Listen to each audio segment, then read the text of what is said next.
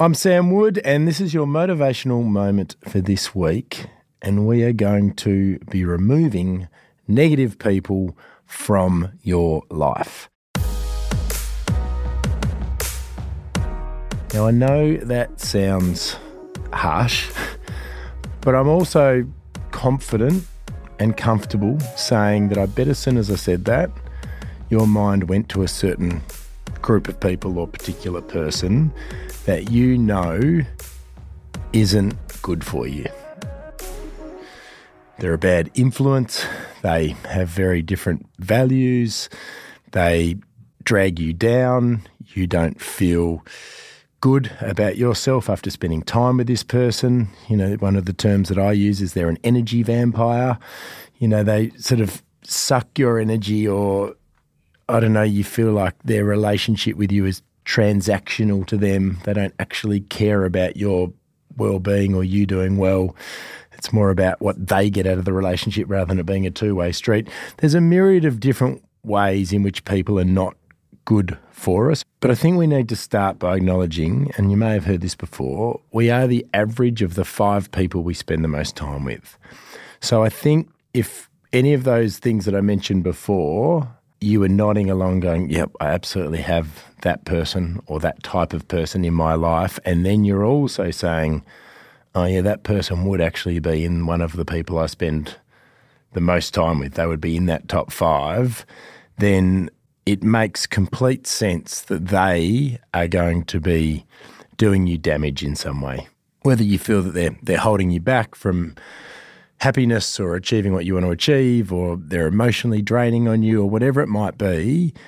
So I'm not saying we only look at the five people we spend the most time with, but I think that's a really important place to start.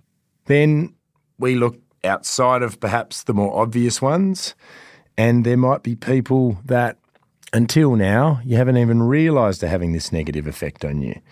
The easiest way is to actually observe how you feel before you catch up with someone, and then again, how you feel after we catch up with someone, which sounds very simple.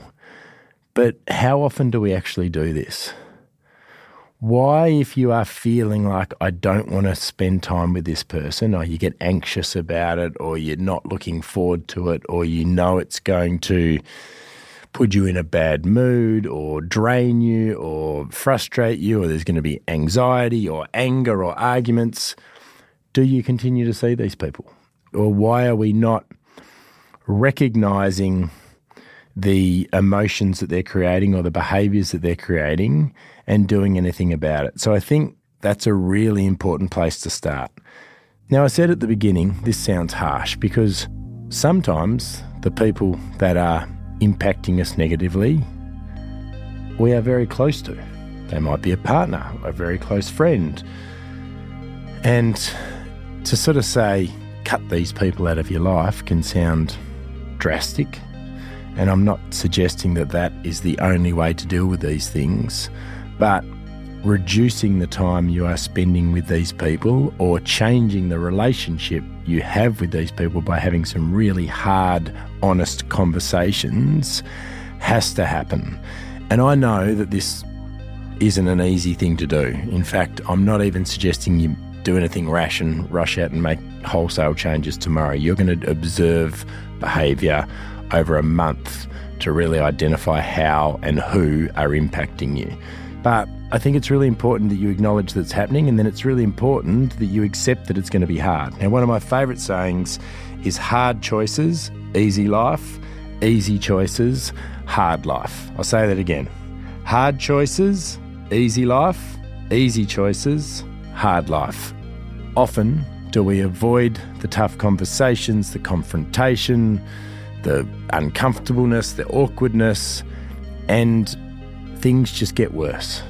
You're just not prepared to have that tough situation, and therefore you have months, sometimes years, sometimes decades of pain that could have been avoided if you were prepared to have that hard situation or face that hard situation. So, before you start just chopping people out of your life, have those hard conversations.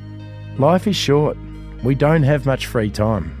We need to value our happiness more highly and protect it more strongly, and to reduce the time that we spend with certain people or cut that time out altogether is a really, really powerful way sometimes of taking back control of our own happiness and our own strength.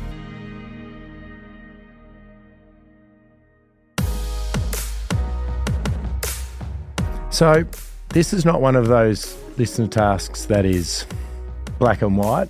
You have to spend, I believe, probably a month evaluating, and then you need to identify who in your life brings that to you in spades and who in your life perhaps creates the opposite, and you need to do something about it. And it's really, really, really hard, but I promise you this your first reaction, I swear to you, will be God, that was hard. God, that was uncomfortable, but I wish I did this a long time ago.